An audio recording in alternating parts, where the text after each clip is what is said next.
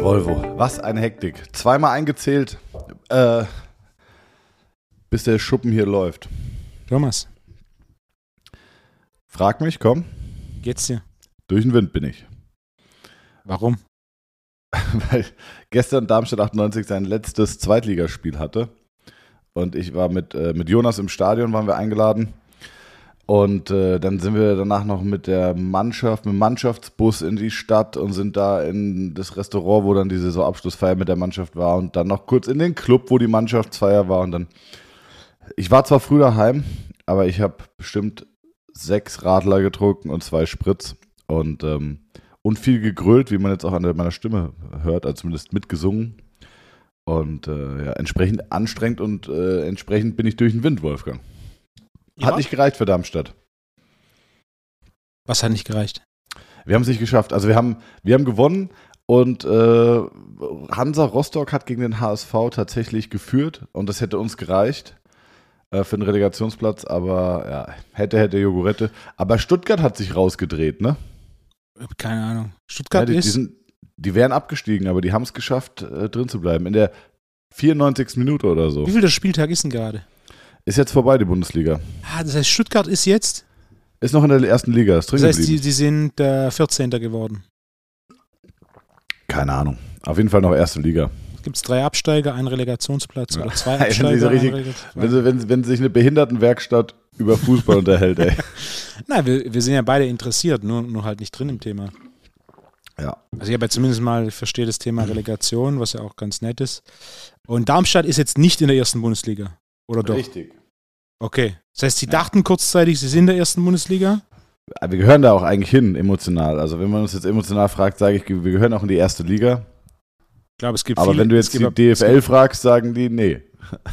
Es gibt viele Vereine, die sich emotional in der ersten Liga fühlen. Ja. So ist als ich mit Handball-Bundesliga gearbeitet habe, war eine der interessantesten Erkenntnisse direkt zu Beginn, die Wahrscheinlichkeit, dass du, wenn du aufsteigst, direkt wieder absteigst, ist bei fast 100%. Ja, krass. Die Unterschiede zwischen den Ligen sind so hoch, wohl auch natürlich vor allem was Budgets angeht, dass du quasi es extrem schwer ist, nach einem Aufstieg sich zu halten und dann nach und nach eine Mannschaft aufbauen zu können, die sich dann in der ersten Liga halten kann. Ja. Also es war krass, ich war Samstagabend auf einem Geburtstag und da hat mir dann noch ich versuche jetzt anonym zu halten, ein Spieler von Darmstadt 98, ein sehr, sehr wichtiger Spieler, ein tragender Spieler, hat mir eine Minutensprachnachricht geschrieben oder geschickt und hat dann so gemeint, so, ey, ich kann mich nicht bewegen. Also ich kann mich nicht bewegen. Hier sind schon Gegenstände durch die Wohnung geflogen, so sauer bin ich. Und hat gesagt, ich weiß, also wir haben einen Treffpunkt Sonntag um 9 Uhr morgens. Ich weiß nicht, wie ich dich fragen soll, ohne dass es mir unangenehm ist. Und dann hat er auch gesagt, aber wenn du mich morgen früh vielleicht noch behandeln könntest, ich kann ansonsten nicht spielen. So, ich zahle dir die Behandlung auch bar. Ich zahle auch, ich zahl auch den doppelten Stundensatz, hat er gesagt. Und ich so ja klar. Nee, ich so, hä? Also, du kommst auf Rezept, natürlich rechnen wir es auf Rezept ab, selbstverständlich, aber habe ich natürlich Sonntag um 7.45 Uhr habe ich behandelt. Und 2-3 Wochen zuvor, ich weiß nicht, ob ich dir erzählt hatte, dass ein Olympiasieger bei mir war, Bart Swings. Weiß nicht, ob wir das im Podcast besprochen hatten. Bart Swings, Olympiasieger im Eisschnelllauf, ja. Erfolgreichster belgischer Olympionik, den Belgien jemals hatte, mit einer Gold- und einer Silbermedaille in 2 Olympischen Spielen. Und den habe ich Samstag 2 Stunden behandelt. Und weil ich immer ganz viele Nachrichten bekomme, ist, wie kommt man denn in den Profisport rein? Und vielleicht neben dem Aspekt, dass du fachlich gut bist und Probleme tatsächlich lösen kannst oder einen realen Mehrwert bietest, Dedication und es gibt einfach keine Arbeitszeiten. Also wenn du auf einem Geburtstag sitzt und hast 2 Aperol Spritz im Kopf und denkst dir, boah, letztes Wochenende habe ich Seminar, nächstes Wochenende habe ich Seminar, zum Glück habe ich frei und einer fragt dich vor einem wichtigen Spiel 7.45 Uhr auf dem Sonntag, dann ist es keine Frage, sondern dann weißt du, dass du das machen musst. Und ja, so ist es leider. Das ist in deinem Beruf ja nicht so, ne? Bei mir gibt es ja nicht so akute Themen. Ja, genau. Ja. Weil die Grundidee ist die gleiche, ohne jetzt dieses akute Thema. Ja. Aber du hast wahrscheinlich auch in deiner Karriere wo du es dir vielleicht noch nicht so aussuchen konntest. Und Leute hatten gesagt, so du Wolfgang, ich habe jetzt keine Zeit, unter der Woche zu kommen für einen Trainingsplan und Körperfettmessung. Geht es an einem Samstag, hast du am Anfang wahrscheinlich auch gesagt. Am Samstag die meisten Coaching-Kunden und auch gegebenenfalls sonntags. Mhm. Also da habe ich es dann schon öfter passend gemacht. Ja. Also manchmal ist es sinnvoll, manchmal auch nicht. Das ist gerade bei sowas, das nicht so akut ist. Da sieht es natürlich bei dir anders aus. Wenn der um 9 Uhr Abfahrt hat, dann ist halt 7.45 Uhr Pflicht. Und hat funktioniert. Ja. Ich habe es wegbekommen. Ich würde so gerne so viele Details erzählen, aber ich habe es wegbekommen. Der hatte Segmentalspannung auf dem Quadrizeps. Nicht der gesamte Muskel. Nur ein Teil vom vorderen Quadrizeps und von den Adduktoren war komplett dicht. Man hat bereits vergebens versucht mit Stoßwelle, was meiner Meinung nach ein völlig falsches Anwendungsgebiet für eine Stoßwelle ist. Und man hat es mit Dry Needling probiert, was in Ordnung ist in dem Fall, aber auch nicht wirklich Ursachenforschung ist. Und wir haben es behandeln können und die Probleme waren weg. Und der Spieler hat auch gut gespielt. Also erstmal konnte er spielen und dann hat er auch noch gut gespielt. Das ist dann schon schön, wenn du den morgen um 7.45 Uhr in Händen hast und siehst ihn dann 6 Stunden später auf dem Platz stehen und siehst ihn auch performen und du weißt so, hey, geil, das ist mein kleiner Beitrag, den ich dazu leiste. Das ist ein interessantes fachliches Thema, denn aus Sicht des Krafttrainings wissen wir, dass der ein oder andere Muskel mehr angesteuert werden kann als ein anderer und umgedreht natürlich auch weniger. Und es ist auch klar, dass gewisse Muskeln du nur einen Teil gut ansteuern kannst und einen Teil der Fasern einfach weniger. Das heißt, jetzt sagst du, der hat segmental Spannung drauf gehabt. Das heißt, die große Frage, wenn man sich mit dem Thema nicht groß auseinandergesetzt hat, ist, was sorgt dafür, dass du segmental, also nur ein Teilbereich des Muskels, mehr Spannung hat, während der Rest es nicht hat? Ja. Ist das jetzt eine Frage, die ich beantworten soll? Ja. Indem auch nur ein Teil der Nerven, die diesen Muskel innervieren, ein Problem haben. Wie viel Nerven innervieren den Quadrizeps? Ja, es sind schon mehrere und das große Problem ist, dass Hamza fragt, ohne dass Hamza weiß, dass er die Frage stellt, welcher Muskel hat die meisten Nerven, die ihn innervieren? Oh, das ist eine gute Frage. Vom Gefühl her, ja gut, Zwerchfell ist noch was anderes. Vom Gefühl, was würdest du sagen? Also Quadrizeps wäre wahrscheinlich, dadurch, dass er 4 Teile hat, relativ groß ist, wäre das, ich kenne die Antwort nicht. Ich kenne die Antwort auch nicht. Vom Gefühl hätte ich gesagt, vielleicht Erector Spinae, weil er von unten bis oben komplett durchzieht. Wenn du als einen Muskel zählst. Genau, und der kann natürlich, der kontrahiert ja auch nicht immer komplett global, sondern kann auch segmental was, vielleicht der Erector. Klar, das ist wahrscheinlich. Jetzt, wenn du so erklärst, würde ich auch den wählen. Ansonsten, aber es ist wirklich eine spannende Frage. Also, und das ist ja eigentlich auch das Schöne, dass jetzt die ganzen Zuhörerinnen und Zuhörer sehen, wir sind ja auch nicht allwissend, aber man kann dann versuchen, mit Logik ranzugehen. Ja. Und wenn man das dann versucht hat, dann ruft man verzweifelt Sven Kniphals an. Und das Sven. Ja, liebe Grüße an der Stelle.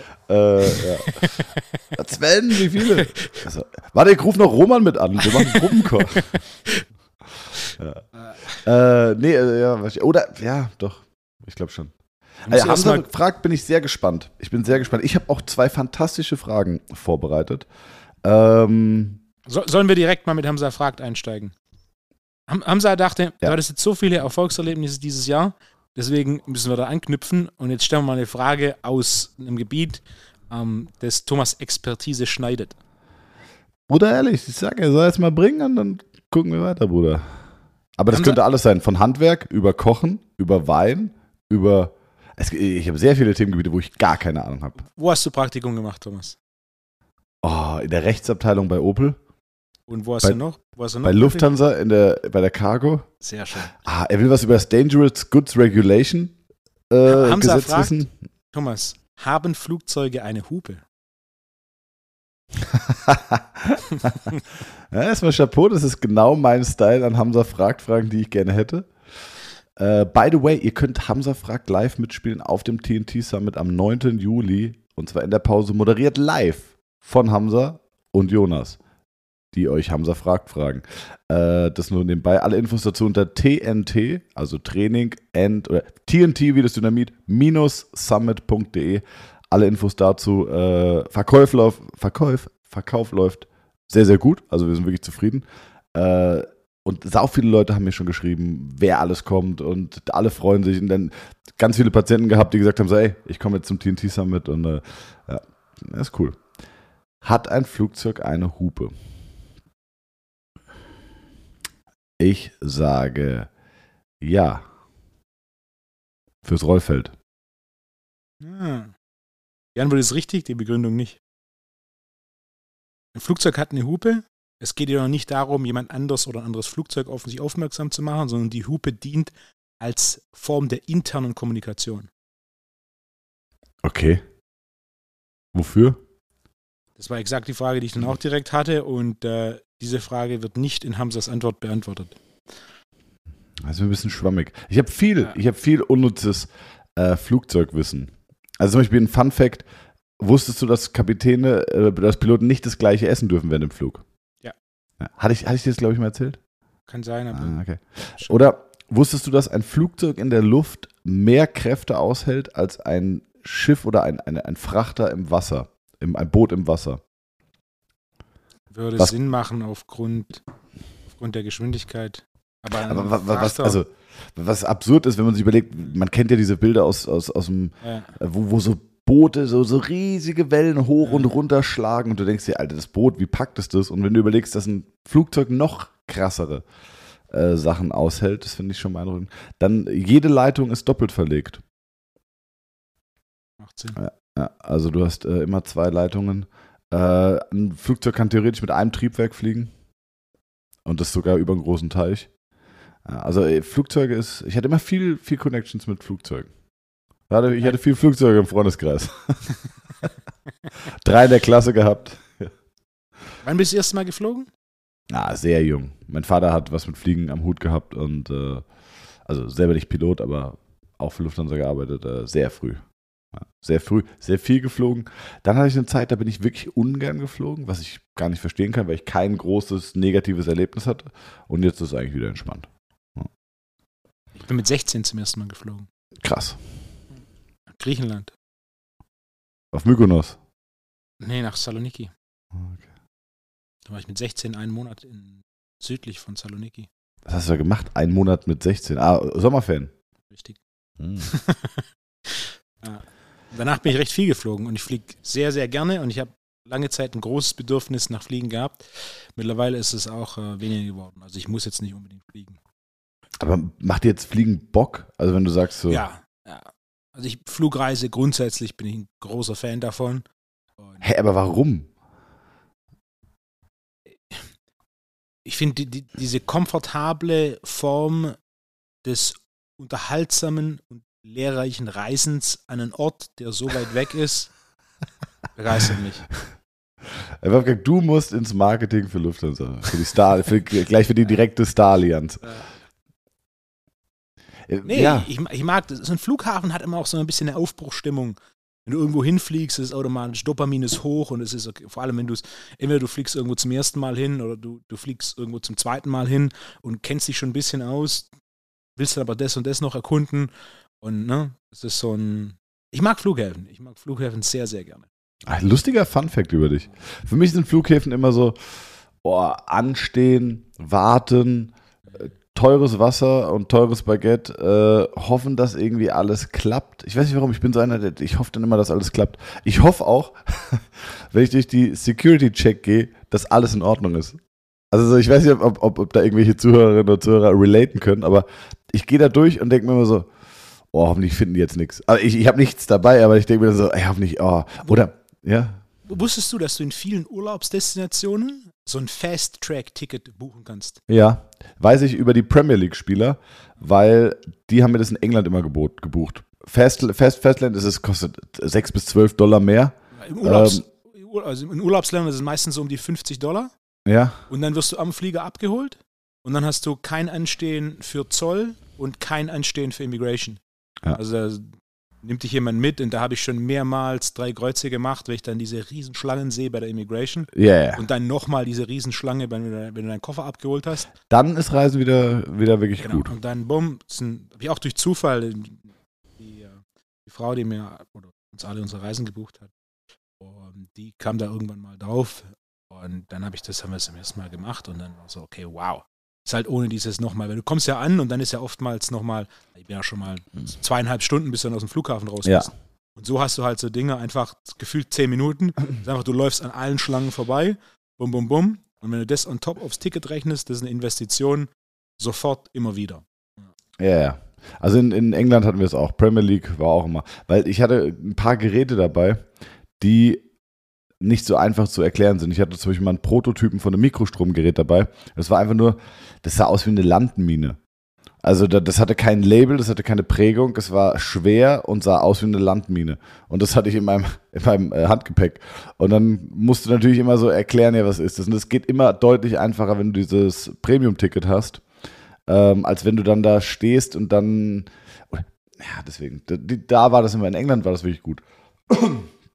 Was ich in Ibiza hatte, war, da haben sie mir mal so einen Abstrich gemacht von meinem Gepäck und haben es natürlich auf Sprengstoff untersucht, haben es reingesteckt, grün, positiv auf Sprengstoff. Wurden schon 2, 3 Beamte ein bisschen aufmerksamer und haben gesagt, ich so geguckt und er so, ja okay, jetzt machen wir jetzt nochmal. Und ich so, okay, wieder abgewischt, rein, rot, negativ auf Sprengstoff.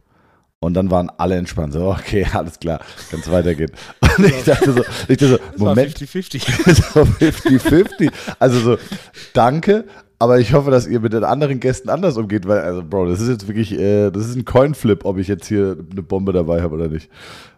Aber da rutscht dir die Hose in, habe ich dir von ich habe eine Bekannte, okay, sie ist sehr, sehr, sehr fliegerlastig, aber die Geschichte ist gut. Eine Bekannte, also erweiterter Familienkreis. Eine junge Dame ist in die USA geflogen, um vor dem Beginn ihres Studiums nach dem Abi mit Huskies zu arbeiten. Sie fliegt in die USA und es war, wie lang? Husky-Hunde, das war für, ich glaube, 4 Wochen oder so. So ein bisschen Work-and-Travel-mäßig. Und sie kommt dahin, fliegt rüber, reist ein. Bei der Einreise in den USA wird sie gefragt, was sie macht. Hat sie gesagt, okay, Huskies. Und dann kamen direkt 2 Typen von National Security, sie abgeführt. Handy weggenommen, Pass weggenommen. Verhört 2 Stunden. Danach das gesamte Gepäck auseinandergenommen, alles auseinandergenommen. Dann kamen nochmal 2 Beamte, waren sie zu 4. Kein Anruf, nichts erlaubt. Sie wieder verhört. Wo kommst du her? Was machen deine Eltern? Immer wieder die gleichen Fragen. Und irgendwann, nach 6 Stunden Verhör, das war wirklich krass, kam dann raus, sie hat doch nicht verstanden, was das Problem ist. Sie hat ein Urlaubsvisum beantragt, aber hat dann so bei der Einreise gesagt, so ganz stolz, 18-jähriges Mädchen, yeah, I'm here to work with the Husky Dogs. Und dann so, work. Work im Urlaub? Nee. Hier wird nicht illegal gearbeitet. Und dann haben die gepackt und haben sie, also war auch Typ mit so MPs, haben sie ans Gate gesetzt, so lange gewartet, bis der nächste Flieger nach Deutschland geht, sie in den Flieger gesetzt, der Stewardess oder dem Chefpurser oder Purserin da Handy, Portemonnaie und alles gegeben und gesagt, erst aushändigen, wenn dieses Flugzeug Kontakt zum amerikanischen Boden verlassen hat. Und dann war es oben und sie konnte ja das Handy dann auch nicht benutzen im Flug. Also im erweiterten Familienkreis, Die Mutter hat sich natürlich Sorgen gemacht. Mädchen landet, sagt, hey, ich bin gut angekommen, meld mich gleich. Danach hört sie einfach 24 Stunden nichts mehr von der Tochter. Verhör, warten, bis der neue Flieger kommt, Flug zurück und dann landet sie so, hey, ich bin wieder da. Also das war schon eine heftige Nummer. Und ist jetzt weltweit, ist ihr Leben lang gesperrt für Reisen in die USA. Also Esther, genau, ist Esther gesperrt und darf nur noch mit Visum einreisen. Und wie hoch ist die Wahrscheinlichkeit, dass sie ein Visum bekommt, wenn sie Esther gesperrt ist? Da kannst du gegen vorgehen. Ich kenne 2 Fälle, denen ist Ähnliches passiert. Eins davon ist ein Kollege von mir, der auch Seminare gibt und viele Seminare in Australien gegeben hat. Also der hat plus minus einmal im Jahr für einen Monat in Australien und hat dann auch hier Visum für Seminar und so weiter, 5-Jahres-Visum bekommen.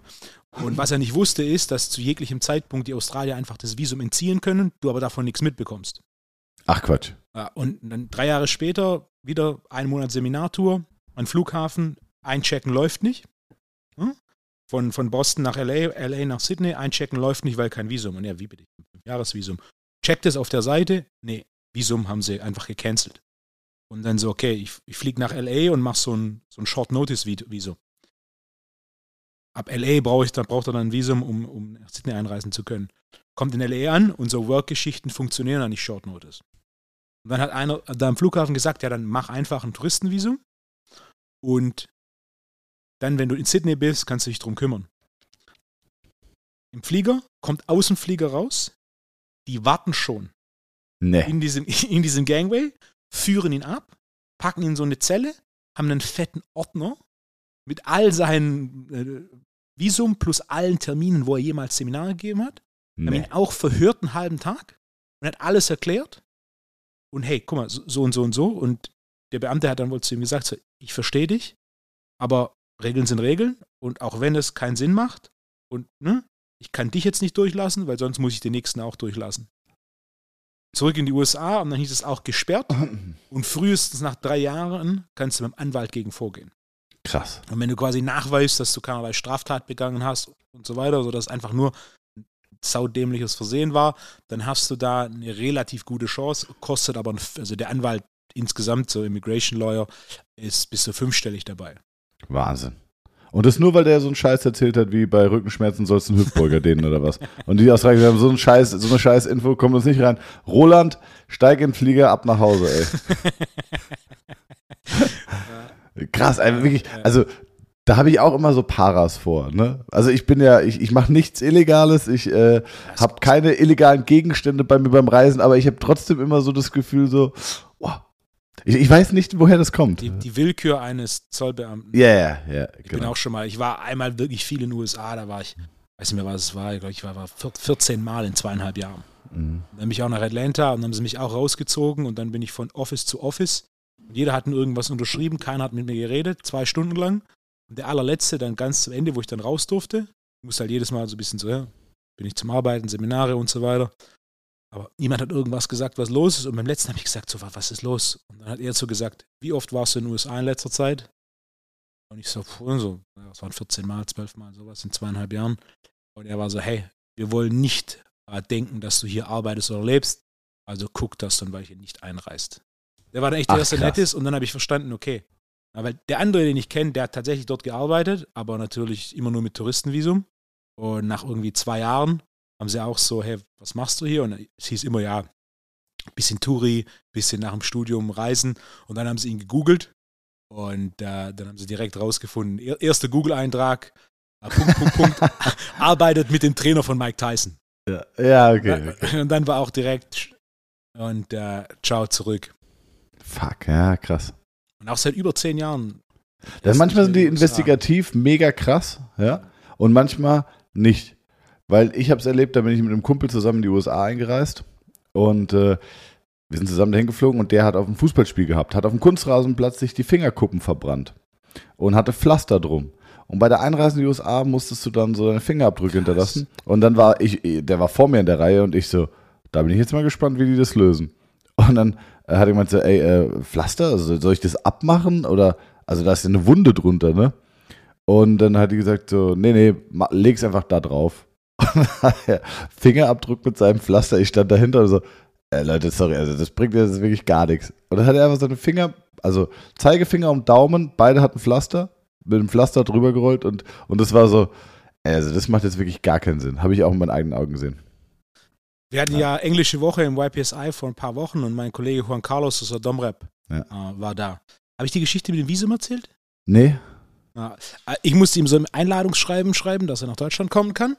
Und dann ist er in die deutsche Botschaft gegangen und dann guckt die so den Antrag an, guckt ihn an und fragt so, ob er Juan Carlos Simo wäre, der Trainer. Und er so, ja. Und dann war, mein Mann trainiert mit dir. Nein. Ja, geil. Dann haben sie sich nett unterhalten und 5 Tage später war es halt einfach, ne, Domrep geht alles langsam, 5 Tage später hat er die deutsche Staatsbürgerschaft. Er hat beantragt ein Visum für diesen Trip, er hat ein 5-Jahres-Visum bekommen, mit Multiple Entries. Krass. Und dann nach Deutschland, er war noch nicht mal dran beim Zoll, sondern stand noch in der Reihe, da haben sie ihn rausgezogen und dann halt dieses, okay, haben sie ein Rückflugticket, haben sie Bargeld dabei, wenn sie so wenig Bargeld dabei waren, haben sie eine Grindkarte, wo schlafen sie? Und dann halt auch jede Frage gefühlt dreimal gestellt, sodass du halt, ne, schauen, ob du ein bisschen aus dem Konzept kommst. Ja. Bin nach 20 Minuten ausgefragt und dann war so, okay, go. Ja. Und dann wieder nach Hause. Aber kein Bagger dabei, keine Kreditkarte. Das mit dem 5-Jahres-Visum kam denen auch schon Yoga vor, das kennen die nicht aus der Domrep. Ja. Na, ich hab zum Glück, das Empfehlungsschreiben habe ich schon so geschrieben, dass im Empfehlungsschreiben, das wollten sie auch sehen, dass halt klar wird, dass der, was sie nicht wollen, ist, dass irgendeiner, dem es nicht so gut geht, dass der hierher kommt mit keiner Kohle und hier bleibt. Ja. In meinem Empfehlungsschreiben steht ganz klar drin, dass er der erfolgreichste Personal Trainer in Lateinamerika ist, eine Klinik hat, ein Gym hat und dass wir aufgrund dessen seit über 10 Jahren Kontakt haben. Das heißt, aus dem Empfehlungsschreiben schon sichtbar wird, so hey, der Kollege hat kein Interesse, dauerhaft hier zu bleiben, also entspannt. Ja. Gut, Wolfgang, pass auf, ich habe neben meinen anderen Fragen, was war jetzt sehr ausschweifend von uns beiden über Reisen, ich habe heute, ich weiß nicht, ob du es gesehen hast, mal bei Instagram einen Aufruf gestartet. Ob es Themenwünsche oder Fragen gibt, die wir im Podcast besprechen können. Ich würde jetzt einfach mal live da reingehen und mal spontan nachhorchen, welche Fragen. Soll ich einfach mal vorlesen? Schieß los. Nacken- bzw. Halstrainer, Helm mit Kette sinnvoll oder nicht? Haben wir letzte Folge beantwortet. Einfach vielleicht nochmal die letzte Folge anhören. Nicht sinnvoll. Was sagst du dazu? Haben wir darüber geredet? Ja, im Sinne von Halswirbelsäulenstabilisation. Ah, okay. Ja. Also die einzige Übung, das Ganze links, rechts und so weiter, not a fan. Als einzige, was Sinn macht, als Assistenzübungen in spezifischen Fällen, ist tatsächlich diese Neck Extension. Dieses Doppelkinn machen. Ja, Turtleneck und wieder zurück. Und da ist halt, wenn du so einen Trainer hast, gibt auch teilweise es gibt Maschinen, die haben Gyms teilweise. Kommt noch seltener vor als eine Tibialis Race, aber ich kenne eine Handvoll Gyms, die so eine Maschine haben. Dann kannst du tatsächlich diese Neck Extension trainieren. Ja. Okay, nächste Frage. Falsche Sitzhaltung, Beine über Kreuz, Wolfgang. Die Frage ist, ob das eine falsche Sitzhaltung ist. Genau, wahrscheinlich. Also falsche Sitzhaltung, Klammer auf, Beine über Kreuz. Wahrscheinlich ist die Frage, ist es ein Problem, mit überkreuzten Beinen zu sitzen? Meine kurze Antwort wäre, dass jede Sitzhaltung, die du zu lange einnimmst, ein Problem ist. Ja, wäre meine auch. Also du kannst natürlich ein Stück weit, wenn du die Beine überkreuzt, das Bein, was weiter oben ist, sorgt für eine leichte Flexion und Öffnung im Iliosakralgelenk. Dann hast du noch eine leichte Adduktion. Also es öffnet so ein bisschen das Iliosakralgelenk, ist aber per se kein Problem. Und genau wie du sagst, nicht zu lange einhalten, aber ist per se kein Problem. Therapie bei Schambeinentzündung. Hättest du eine Idee, wenn jemand kommt mit Schambeinentzündung, was du machen würdest als Trainer? Ich hatte schon mehrere mit Schambeinentzündung, das heißt statistisch, das was ich sehe, zum einen extrem schwache Hüfte, also hintere Kette, Beinbizeps, Gluteus, Unterrücken, viel zu schwach. Was dazu führt, dass zu viel Spannung ist im Adduktor, was dazu führt, dass da sich der Adduktorenansatz entzündet. Das ist das Hauptding aus Sicht des Trainers. Ja. Aus Sicht des Therapeuten? Aus Sicht des Therapeuten haben wir ganz, ganz viel Probleme mit der Statik der Beckenschaufel. Viel mehr noch als mit der Lendenwirbelsäule. Die Lendenwirbelsäule ist in allermeisten Fällen bei einer Schambeinentzündung in Ordnung. Außer vielleicht das Segment L1. Das kann manchmal ein bisschen Stress machen. Kriegt man aber sehr, sehr gut behandelt. Das größere Problem ist, was ist denn eigentlich eine Schambeinentzündung? Weil, habe ich glaube ich auch schon mal erzählt, die Schambeinentzündung und vielleicht auch mit der Betrachtung aus dem Profisport, eine Schambeinentzündung dauert wie lange? Zwischen, was sag? Ja, keiner hat eine Ahnung. Zwischen einer Woche und ich hatte mal einen Kunden, der hat erste Mannschaft gespielt beim VfB, kam aber zu mir danach mit Fitnesszielen, denn er hat dann noch keinen Profivertrag unterschrieben, Schambeinentzündung bekommen und die waren nicht bereit, obwohl er erste Mannschaft gespielt hat, dass er einen Profivertrag bekommt. Wahnsinn. Sonst war er so, okay, das muss auskuriert sein, ansonsten ist es zu viel Risiko für uns, weil man nicht sagen kann, wie schnell. Und er hat es dann tatsächlich, das ging dann so lang, dass die Karriere beendet war. Wahnsinn, und, bring den Typen her. Ich schwör's dir, das ist schon ein paar Jahre her. Er kam dann auch zu mir ohne jegliche Fußballambition. Er war ein super netter Kerl, hat einen Dönerladen auch gemacht und kam dann her für ein Before and After, das er dann auch hatte. War dann sein Deal, war okay, so fit werden. Ja, Wahnsinn. Also Schambeinentzündung dauert vielleicht zwischen einem Jahr und deine Karriere ist zu Ende. Zwischen einer Woche und deine Karriere ist zu Ende. Das Gemeine an einer Schambeinentzündung ist, sobald diese Diagnose einmal im Raum steht, auch bei Hobbysportlern oder normalen Menschen, ist der gesamte Druck vom behandelnden Personal weg. Weil das ist dann so, was hat er? Wenn man jetzt sagen würde, ja, der hat eine Adduktorenreizung. Okay, da gibt es gewisse Prognosen, wie lange sowas dauern könnte. Oder er hat eine Ansatzreizung oder so. Oder er hat einen Muskelfaserriss oder er hat eine Zerrung. Da gibt es dann Prognosen. Wenn Schambeinentzündung im Raum steht, dann ist bei allen, naja gut, dann müssen wir jetzt gucken, das ist eine Wundertüte da. Und dann ist auch niemand mehr so motiviert. Aber Schambeinentzündung ist sehr, sehr, sehr gut zu behandeln. Also ich behaupte, bei jungen Leuten, junge Leute, sage ich, bis 40 Jahre, ist auch krass, ne? Je älter man wird, desto größer wird die Dehnfähigkeit für junge Leute. Bei jungen Leuten bis 40 Jahren kriege ich eine Schambeinentzündung weg, in der Regel in 2 bis maximal 5 Termine. Ja. Ein Termin alle 2 Monate. Nee. Aber das funktioniert. Das funktioniert. Ellenbogenschmerzen im Kraftsport. Das ist die erste Frage, wann hast du die und wo hast du die? Also, hast du die beim Bankdrücken oder bei Trizepsstrecken? Oder hast du die bei Klimmzügen? Der Klassiker ist, glaube ich, Klimmzüge, oder? Klimmzüge, dann häufig neutral gegriffen, dann auf der Innenseite vom Ellenbogen, oder? Okay, so ein Golfer-Ellbogen. Weißt du, was ich meine? Ja, Golfer-Ellbogen. Ja. Wo ich das sehr häufig sehe, ist jemand, der einen relativ guten Klimmzug hat, die Kraft hat, Pause macht, das heißt, dieses Klimmzugbewegungsmuster und die Kräfte auf das Gewebe nicht mehr gewohnt ist. Ja. Und dann wieder anfängt, Klimmzüge zu machen. Und dann kann die Muskulatur den Körper bewegen, aber das Gewebe kannst du nicht optimal stabilisieren. Mega guter Punkt. Hatte ich auch schon.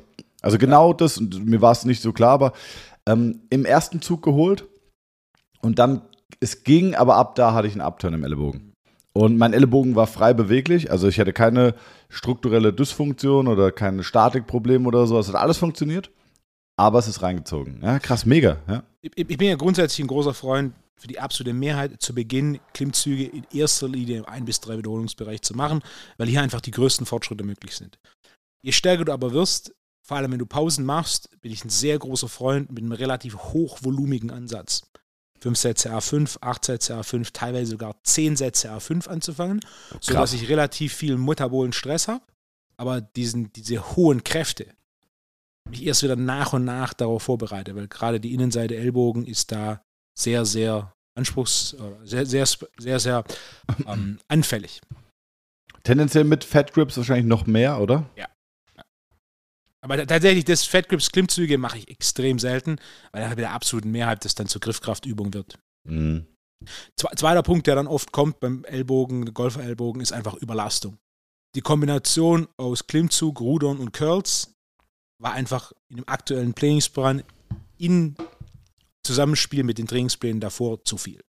Also wenn du irgendwie 6, 8 Sätze Klimmzüge machst, machst du noch 3 Sätze Rudern, machst du noch 3, 4 Sätze Curls, vielleicht sogar 2 verschiedene Curls. Abends eine Runde Taschenbillard. Das ist einfach in Summe zu viel. Ja. Und Trizeps ist ein Grundthema, Trizeps-Sehnen, dass die Trizeps-Sehne Probleme macht. Bankdrücken, Skullcrusher ist der Klassiker oder über Kopf-Trizeps-Strecken. Mit Skullcrusher meinst du French Press, oder? Genau. Ja.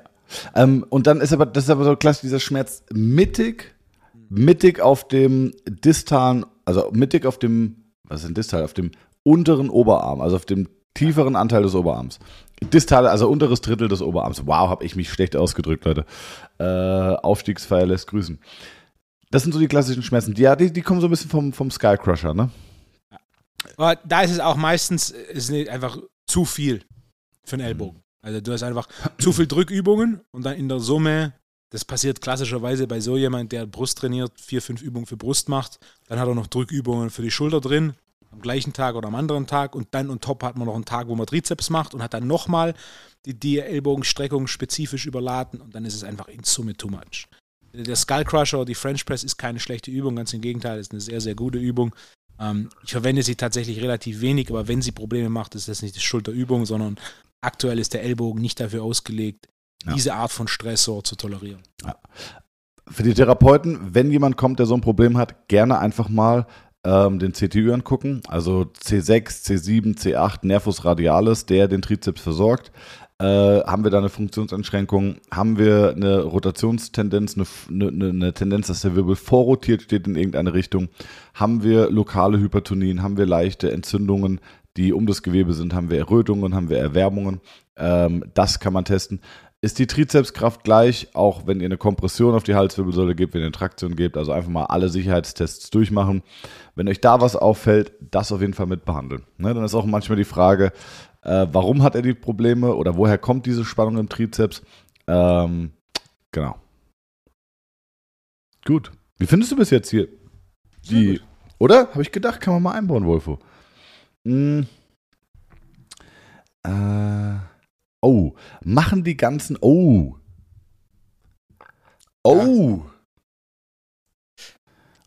wurde einfach ja. Sicher? Keine Ahnung. Weil du hast gerade ja gesagt zu, machen die ganzen Proteinsachen im Supermarkt Sinn oder Finger weg davon? Wolfgang Unsold, ja. Na, jetzt müssen wir natürlich definieren, was ist Proteinsachen. Also ich glaube, er meint so, es gibt ja...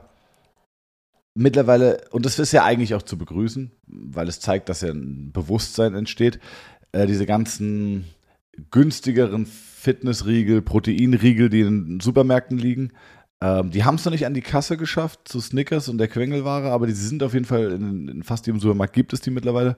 Und dann gibt es ja häufig auch so ein bisschen, ich sag mal so, ja, gesundheitsangehauchtere, oder zumindest labeln sie es so ein bisschen gesundheitsangehauchtere Proteinpulver. So nehme ich das bei mir wahr. Aber schaut mal da drauf, häufig sehr viel Zucker drin. Das ist das Punkt 1. Ja, sag ruhig. Je nachdem, was das ist. Also Skier war mit Sicherheit vor so 7, 8 Jahren das erste, was dieses Protein-Ding, so ein Milchprodukt, das viel Protein hat, aber nicht Quark ist. Jetzt gibt es ja von verschiedenen Herstellern Protein-Pudding. Ah ja, vielleicht meint er auch sowas. Dann hast du Protein plus halt Süßungsmittel und so weiter. Das ist halt die Frage, was ist besser? Also es gibt Kunden von mir, bei denen steht auf der Optionsliste fürs Frühstück Protein-Pudding. Bin ich davon ein großer Fan? Nein. Aber ist es besser als eine Mondschnecke vom Bäcker oder nix? So. Progression vor Perfektion. Das ist genauso wie Wazel, dass du die zweite Folge in Folge, nicht löffelst, du messerst es. Ja, das ist stimmt. Ich habe völlig vergessen, dass wir FaceTime auf deinem Laptop anhaben. Und deswegen, ich messer mir hier schön das Wazel rein. Liebe Grüße an die Familie oder an die Jungs und Mädels von Wazel. Also ich muss sagen, das helle Wazel war wirklich Weltklasse, aber jetzt ist mir das ausgegangen. Jetzt habe ich nur das Dunkle. Das Dunkle ist auch ziemlich geil. Auch richtig geil auf Bananenbrot. Wir müssen mal mit denen reden, dass unsere Zuhörerinnen und Zuhörer mal einen Rabattcode bekommen bei Wazel. Das wäre was. Mal so 10% Rabatt auf Wazel oder versandkostenfrei. Vielleicht wäre das auch möglich. Versandkostenfrei ab 100 Euro Mindestbestellwert. Also irgendwie müssen wir darüber reden. Wazel ist auf jeden Fall wirklich sehr geil. Ich löffel das die ganze Zeit und freue mich hier in den Ast. Achtung, ja, so klingt das. Achtung. Wazel. Oder wie auf der FIBO mal gerne gerufen wurde, Wazel. So. 45 Grad versus GHD. Warum hat Darmstadt kein 5-Sterne-Hotel? FFM niemals.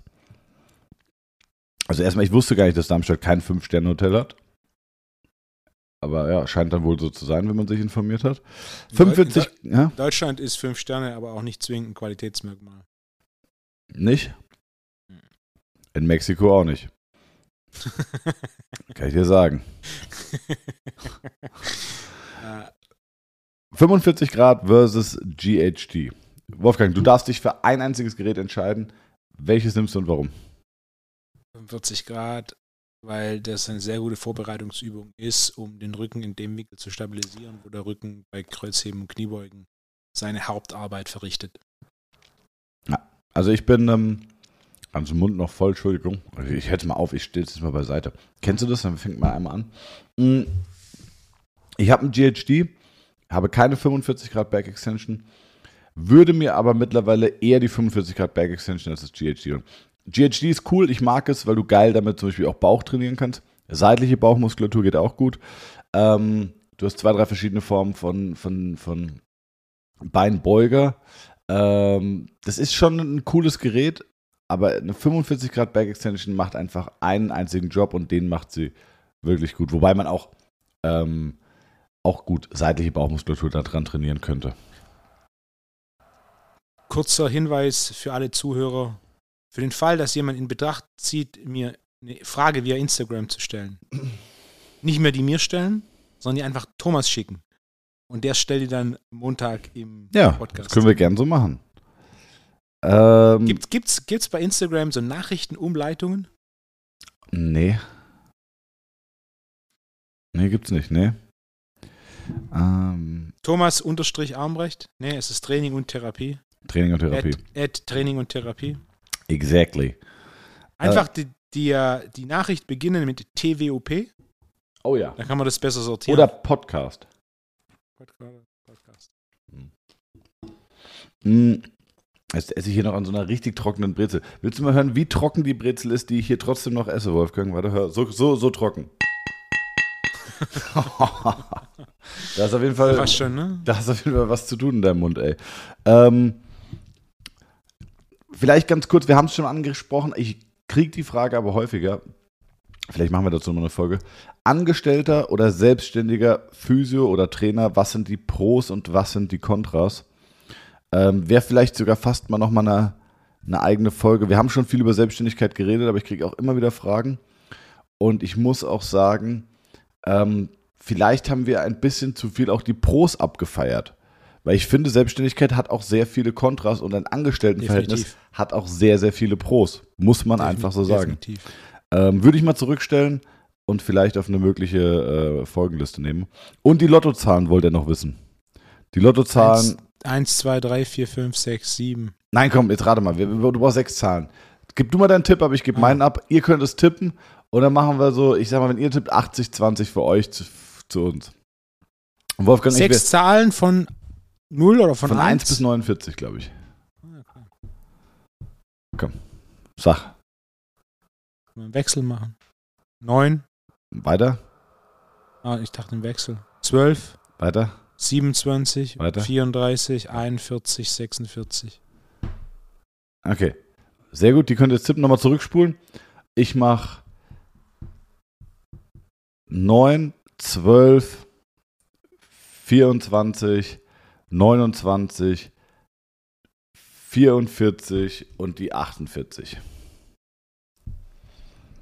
Könnt ihr jetzt tippen. So, war unspektakulär, aber tippt es doch mal vielleicht. Hast du schon mal Lotto gespielt? Ich habe einmal Lotto gespielt, ich hatte sogar 3 richtige. Beim ersten Mal spielen. Ah, ich glaube nichts, nee. Es ist interessant, wie viel Prozent der Deutschen spielen Lotto? Ich glaube, es ist ein verdammt kleiner Prozentsatz, aber der spielt, spielt ständig. Ich hatte... bei Lufthansa hatte ich nochmal erzählt, da gab es diesen Sicherheitsbeamten. Hatte ich das mal erzählt? Mhm. Okay. Während meiner Zeit bei Lufthansa gab es einen Sicherheitsbeamten und der hat mal gewonnen, nicht als ich da war, aber das hat er mir erzählt, er hat Lotto gewonnen und zwar 5 richtige. 5 richtige? Ich glaube sogar plus Zusatzzahl. Krass. Und normalerweise gewinnst du da schon richtig Kohle und er war schon dabei, seinen Job zu kündigen und dann war das aber ein Spiel, wo sehr, sehr, sehr, sehr viele Leute wohl diese Zahlen hatten. Und, das war ein Geburtsdatum oder so. Genau, ja. Also das ist ja das Ding, viele tippen ja Geburtsdaten, damit kommst du ja gar nicht in die 40er. Und deswegen, der hat dann irgendwie wirklich verschwindend gering Geld gewonnen und lass es mal 10.000 Mark oder so gewesen sein und war sehr traurig, weil der sagt, eigentlich wären das 200.000 Mark oder so gewesen. Mich würde mal interessieren, haben wir wirklich aktive Lottospieler unter uns? Würde mich mal interessieren. Gerne mal Bezug nehmen und uns mir mal schreiben, wenn ihr wirklich regelmäßiger Lottospieler seid. Das würde mich echt mal interessieren, wie viele es davon gibt. Ich würde mich mal interessieren, ob wir mehr als 5 Lottospieler, die, ich sag mal, mindestens einmal im Monat spielen, bei uns als Zuhörer haben. Glaubst du, wir haben mehr als 5? Wir haben so viele Zuhörer. Statistisch gesehen ist die Wahrscheinlichkeit sehr, sehr hoch. Okay. Ich habe noch eine sehr gute Frage, Wolfgang. Was war zuerst da? Training oder Therapie? Okay. Da müssen wir natürlich jetzt Therapie definieren. Physiotherapie, definitiv Training. Ja, Therapie im Sinne von Mensch hat Schmerz oder Problem und man versucht einen Weg zu finden, zu helfen. Ja, aber das ist ja schon wieder Medizin. Also man muss ja Schmerz definieren. Also Bewegungsapparat, also Physiotherapie, definitiv Training. Also in der Geschichte der Physiotherapie habe ich mich nie auseinandergesetzt, aber das Thema Training geht sehr, sehr weit zurück. Ja. Wann hat das Training wirklich angefangen? Also ich glaube, die erste Erinnerung, die ich habe, was Training war, als man früher, wobei das waren eher so Krafttests, dass die Wikinger, glaube ich, oder irgendwie die Skandinavier, dass die verschieden große Steine hatten und je nachdem, welchen Stein du heben konntest, hast du ein Aufgabenfeld zugewiesen bekommen. Also die stärksten Leute, das waren Krieger und Seefahrer und je nachdem, wie viel Kraft du hattest, einen Stein zu heben, hast du dann andere Aufgaben bekommen und damit ging ja auch ein sozialer Status einher. Und das weiß ich, das ist ganz, ganz lange her. Das ist meine erste Assoziation, wo ich geschichtlich weiß, dass zumindest Krafttests oder so gemacht wurden. Es hört sich an wie so ein Assessment Center bei so einem Konzern. Ja. Gibt es das noch? Boah. So 3 Tages Bewerbungsgespräch. Ja, sicherlich. Ja, bestimmt. Wobei im alten Rom wurde auch schon trainiert. Ja, Olympia. Also progressives Krafttraining hat ja den Ursprung in dieser Legende von Milo oder Milon von Croton. Hat er den Milon-Zirkel erfunden? Ich gehe schwer davon aus, dass Milon den Namen daher hat. Okay. Der Geschäftsführer von Milon, Wolf Harvard, kommt im nächsten Podcast. Geil. Habe ich, glaube ich, noch gar nicht erwähnt, oder? Nee. Ich habe ihn seit langer Zeit von Milan. Ja, richtig. Geil. Ich habe ihn nach langer Zeit an der FIBO wieder getroffen. Mhm. Und ja. Wir haben vor ein paar Tagen eine E-Mail geschrieben nochmal. Zahlt er uns dann irgendwie Product Placement? Na, du bekommst einen kompletten Milan-Zirkel in deine Praxis gestellt. Beste. Wobei ich sagen muss, ich finde das Konzept... Die entwickeln sich auch weiter. Ich finde das Konzept Milon-Zirkel per se nicht schlecht. Geht es besser? Definitiv. Geht es schlechter? Aber definitiv. Denn die machen, also die Geräte, die sich da so teilweise technisch einstellen, die Leute machen dann eine gewisse Zeit, 30 Sekunden irgendeine Übung. Sie haben eine gewisse Progression. Das heißt, das Gerät, ich glaube, es gibt Geräte, die testen irgendwie vor jeder Einheit, wie viel Kraft du an diesem Tag hast, oder die stellen sich mit der Zeit ein, schauen, ob du regelmäßig trainiert hast, und wenn ja, gibt es da auch immer eine Progression. Wenn du mal längere Zeit nicht da warst, geht es ein bisschen wieder niedriger. Also da passiert schon was. Geht's besser? Gar keine Frage. Ist es stinklangweilig? Hell yeah. Aber wenn es dir wirklich nur um die Gesundheit geht und du sagst, ey komm, ich bin 50, 60 Jahre, ich habe keinen Bock, mir jetzt einen Trainer zu holen, ich habe gar keinen Bock, mich damit auseinanderzusetzen, es ist ein nötiges Übel, das ich halt irgendwie machen muss, damit ich irgendwie gesund bleibe oder körperlich beschwerdefrei bleibe, ist es in Ordnung. Also ich finde, diese Zirkel haben ihre Daseinsberechtigung. Ja, das ist eine der großen Fragen, was ihn auch interessiert. Das ist mein Standpunkt zu dem Thema Milon, den wir mit Sicherheit im Podcast nochmal etwas breiter ausführen, aber am Ende vom Tag, das ist schon richtig auf den Kopf getroffen. Die Frage ist, für wen? Ja, genau. Die große Frage ist, für wen, und da hat der Milon mit Sicherheit seine Berechtigung. Milon ersetzt definitiv weder Langhandel noch Kurzhandel. Wollen sie aber auch gar nicht. Genau, richtig. Soweit ich das verstehe. Ja, ich glaube auch. Also ich glaube, es ist wirklich krass, sich so für Physiopraxen und Aber Fitnessstudios, du hast ja schon, ja, das ist schon eine gewisse Zielgruppe, die du mit so einem Milon-Zirkel sehr gut abholen kannst. Und es geht ja darum, ja, ein immer noch zu geringer Prozentsatz der Bevölkerung ist in Fitnessstudios angemeldet. Ich weiß nicht, was aktuell ist. Letztes Mal, als ich mir eine Zahl angeschaut habe, waren es 12%. Die wird jetzt aber unwesentlich gestiegen sein. Ah, das sind mehr. Also ich glaube, laut Deloitte-Studie von 2019 waren es damals, glaube ich, 11,8 Millionen. Ja, dann sind wir bei 15%. War auf jeden Fall, also hat Fußball schon lange überholt und ist auf jeden Fall die Freizeit- oder die Sportaktivität, die die meisten Mitglieder hat. Und sind wir echt, das Fitnessstudio ist das die moderne Weiterentwicklung oder die Weiterentwicklung in unserer heutigen Zeit von einem Verein. Keiner geht mehr in den Verein, alle gehen ins Fitnessstudio. Ja. Ja, die Vereine, ja. Ja. Haben die Vereine so deutliche Reduktionen an Zahlen? Ja, Jugendfußball wird sehr stark sein. Wie viel Deutsche, weißt du noch? Wie viele Deutsche sind im Fußballverein? Soll ich googeln? Sehr gerne. Okay. Die Jugendabteilungen werden stark sein und dann hast du halt noch ein bisschen obere Ligen. Dann hast du natürlich noch so Kreisliga, Hobby, Fußball.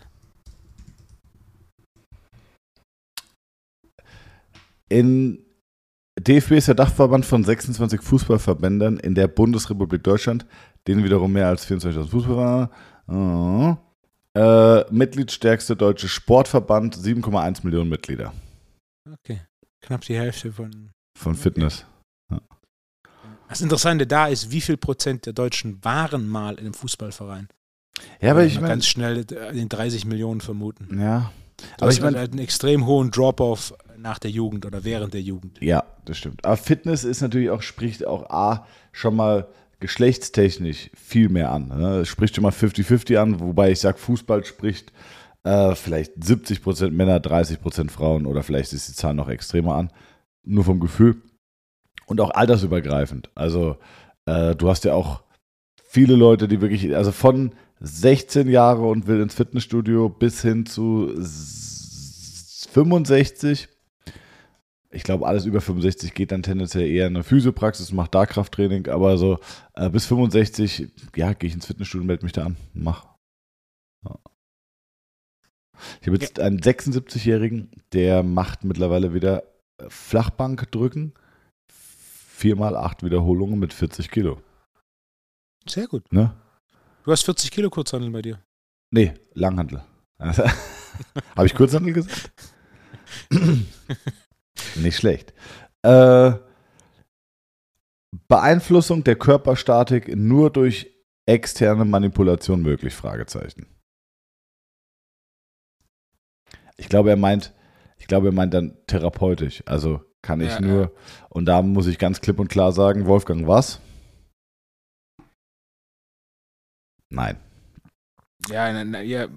Also für den Moment, ja, dauerhaft keine Chance. Genau. Für den Moment, ja, genau. Selbst für den Moment, im Endeffekt, wenn du von außen eingreifst, hast du ja innerhalb des Körpers Feedback-Loops, wo dann der Körper sich gerade stellt. Ja. Ja, und vor allem, nein. Also wenn ich Nackendrücken und Ruder mit Salz im Hals mache, dann werde ich mir eine Statik verändern. Oder auch negativ, wenn ich das nicht tue und sitze den ganzen Tag nur am Handy oder am Schreibtisch, wird sich auch darauf meine Körperstatik verändern, was ja auch eine Beeinflussung ohne externe Manipulation ist. Also wenn du schlecht siehst, wird durch die geminderte Sehkraft wird sich ebenfalls die Statik verändern. Du wirst mit dem Kopf nach vorne gehen und genau. Komm, eine machen wir noch. Alternativen zu Seilzug. Also ich glaube, wir meinen mit alternativen Rudern mit Seil zum Hals, wenn kein Seilzug vorhanden ist. Liatzos Race. Oh, hast du das schon mal gesagt? Liatzos Race. Es gibt 2 Videos auf YouTube. Beide sind nicht von mir, aber eine davon ist im YPSI gefilmt worden und der andere hat die YPSI-Lizenz. Beide sind von ihrer Ausführung gut. Also man kriegt eine Grundidee. Es ist eine 45-Grad-Schrägbank, auf der man mit dem Bauch liegt und dann führt man ein Seitheben aus, wo in der Endposition die Hände auf Bauchnabelhöhe sind, gepaart mit einer Außenrotation des Oberarms. Stimmt, da hast du dann noch eine Gewichtsscheibe, mit der du mit dem Daumen reingreifst, ne? Exakt, exakt. Erzähl mir nichts, Wolfgang. Weiß ich doch. Okay, geil. Das Detail mit dem Daumen reingreifen gefällt mir sehr gut. Ja. Aber wirklich eine sehr gute Übung. Okay, jetzt komme ich noch zu. Ich habe noch zwei Fragen. Jonas möchte was wissen und ich, Wolfgang. FC Bayern München. Möchte erst Jonas wissen oder meine Frage? FC Bayern München. Also Jonas' Frage ist, ob er aufhören soll, Dortmund-Fan zu sein und Bayern München-Fan werden soll. Die Antwort ist klar, ja, safe. Die Antwort ist FC Bayern München. Ja.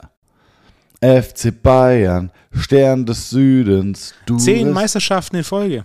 Ich muss überlegen, ein Kind, was 2012 geboren ist, hat noch nie einen anderen Meister gesehen als FC Bayern München. Wer war das letzte Mal? Dortmund wahrscheinlich, oder? Oh, keine Ahnung. VfB war 2-7. Hat irgendjemand, Werder Bremen hat irgendwann mal gewonnen? Boah. Pass auf, Jonas möchte wissen. Thema Spargelzeit ist ja brandaktuell und Wolfo feiert Essensfragen. Warum stinkt der Urin nach dem Spargelessen? Weil die Leber Asparaginsäure nicht richtig verstoffwechseln kann, wenn du einen sogenannten MTHFR-Gendefekt hast. Ja, das ist richtig. Menschen, deren Urin nach dem Spargelessen unangenehm duftet, besitzen ein Enzym, das die Asparaginsäure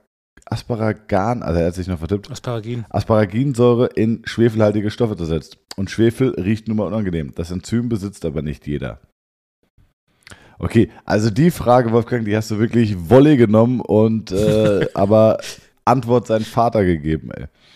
Das ist aber auch ganz in der Mitte meines Kompetenzkreises. Ja.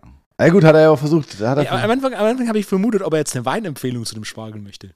Also, was auch in der Mitte deines Kompetenzkreises wäre, ne? Noch nicht. Was? Natürlich hättest du eine Weinempfehlung, Wolfgang. Ja, aber nicht aus der Mitte meines Kompetenzkreises. Okay. Ich möchte wissen, Wolfgang. Und nachdem du die Frage so hart abgeschmettert hast, traue ich mich fast gar nicht mehr, meine zu fragen. Wolfgang guckt so geil. Wolfgang guckt so geil gerade. Das ist richtig, richtig heiß auf die Frage. Wolfgang, was ist der Unterschied zwischen Marmelade und Konfitüre? Der Fruchtanteil. Ist es geraten oder bist du dir sicher? Ich bin 100% sicher. Der Fruchtanteil. Definiere das. Ja, wie viel Prozent Frucht drin ist? Ah, jetzt höre ich aber schon so eine kleine Unsicherheit am Ende. Das war nicht, ja, wie viel Prozent Fruchtteil da drin ist, sondern wie viel Prozent Fruchtanteil da drin ist. Ja, ich hab gerade überlegt, ob der Unterschied zwischen Marmelade und Konfitüre ist, dass du bei einer Konfitüre ebenfalls alle gröberen Fruchtteile entfernst, wie zum Beispiel Kernchen bei der Himbeere. Das kann ich dir aber gar nicht genau sagen, ob das der Fall ist. Habe ich jetzt dein Interesse, Wolfgang? Ja, achso. Das ist gut, weil ich glaube, wir haben die Hälfte der Zuhörer verloren mit der Spargel- und der Konfitüre-Frage. Aber, ich habe es dann gegoogelt und da gab es tatsächlich 2 Antworten. Die eine Antwort war, das eine hat mehr grobere Fruchtstücke und das andere nicht. Aber die Antwort, der ich mehr Glauben schenke, ist, Achtung, der Begriff Marmelade ist laut EU-Verordnung nur noch Zubereitung aus Zitrusfrüchten wie Zitronen, Orangen oder Mandarinen vorbehalten. Andere müssen Konfitüre genannt werden. Das Gelee wiederum wird nicht wie Marmelade oder Konfitüre aus eingekochten Früchten, sondern nur aus Fruchtsaft, Zucker und Gelee-Mittel hergestellt. Also, auf welcher Seite hast du das gefunden? Weil im Endeffekt Marmeladen aus Zitrusfrüchten sind in unseren Gefilden nahezu nicht existent. Also Marmelade muss wohl Zitrone, Orange, Mandarinen sein. Eine Erdbeermarmelade gibt es deswegen eigentlich nicht, sondern es ist eine Erdbeerkonfitüre. Das ist eine Kennzeichnungsrichtlinienverordnung. Genau, da geht es um die EU-Verordnung wohl. Soll ich nochmal googeln? Okay, das ist mir... Ist ein Beschluss oder ein Vorschlag? Das ist ein interessantes Thema. Ja, ne?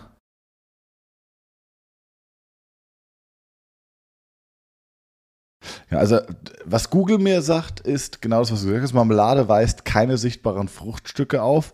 Mhm. In der Konfitüre sind Fruchtstücke erkennbar. Hier, Stuttgart-Nachrichten. Die werden es uns auch sagen, oder? Hast du eigentlich irgendeine Tageszeitung abonniert? Nein. Ich bin ein Freund guter Laune. Ja. Hier, der Unterschied zwischen Marmelade, Konfitüre, Gelee. Der Unterschied zwischen Marmelade besteht aus Zitrusfrüchten. Konfitüre ist Aufstrich aus anderen Früchten.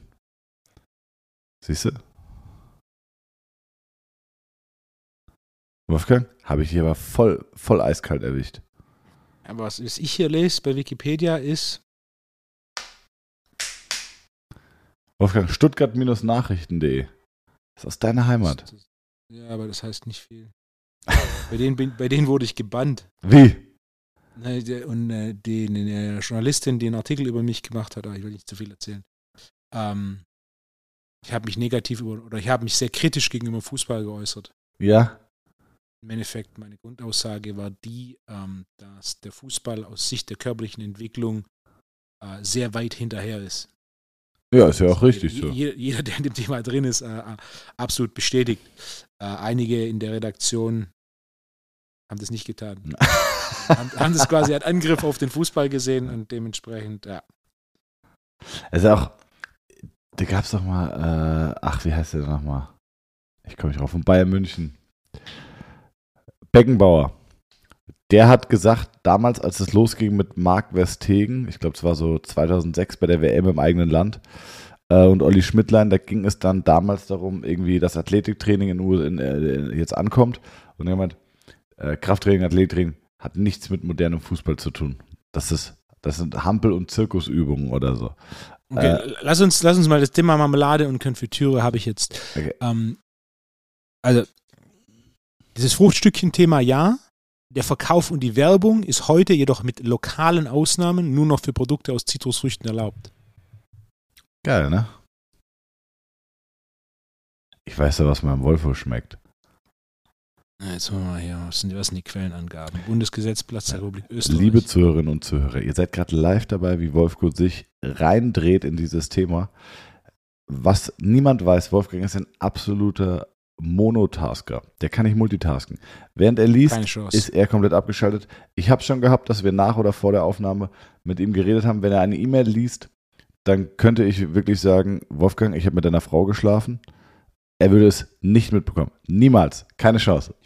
Fokus ist wichtig. Ich habe hier von einer Informationsblatt von der Lebensmittelüberwachung des Landes Bremen. Das sind ein paar Seiten, die lese ich nach diesem Podcast.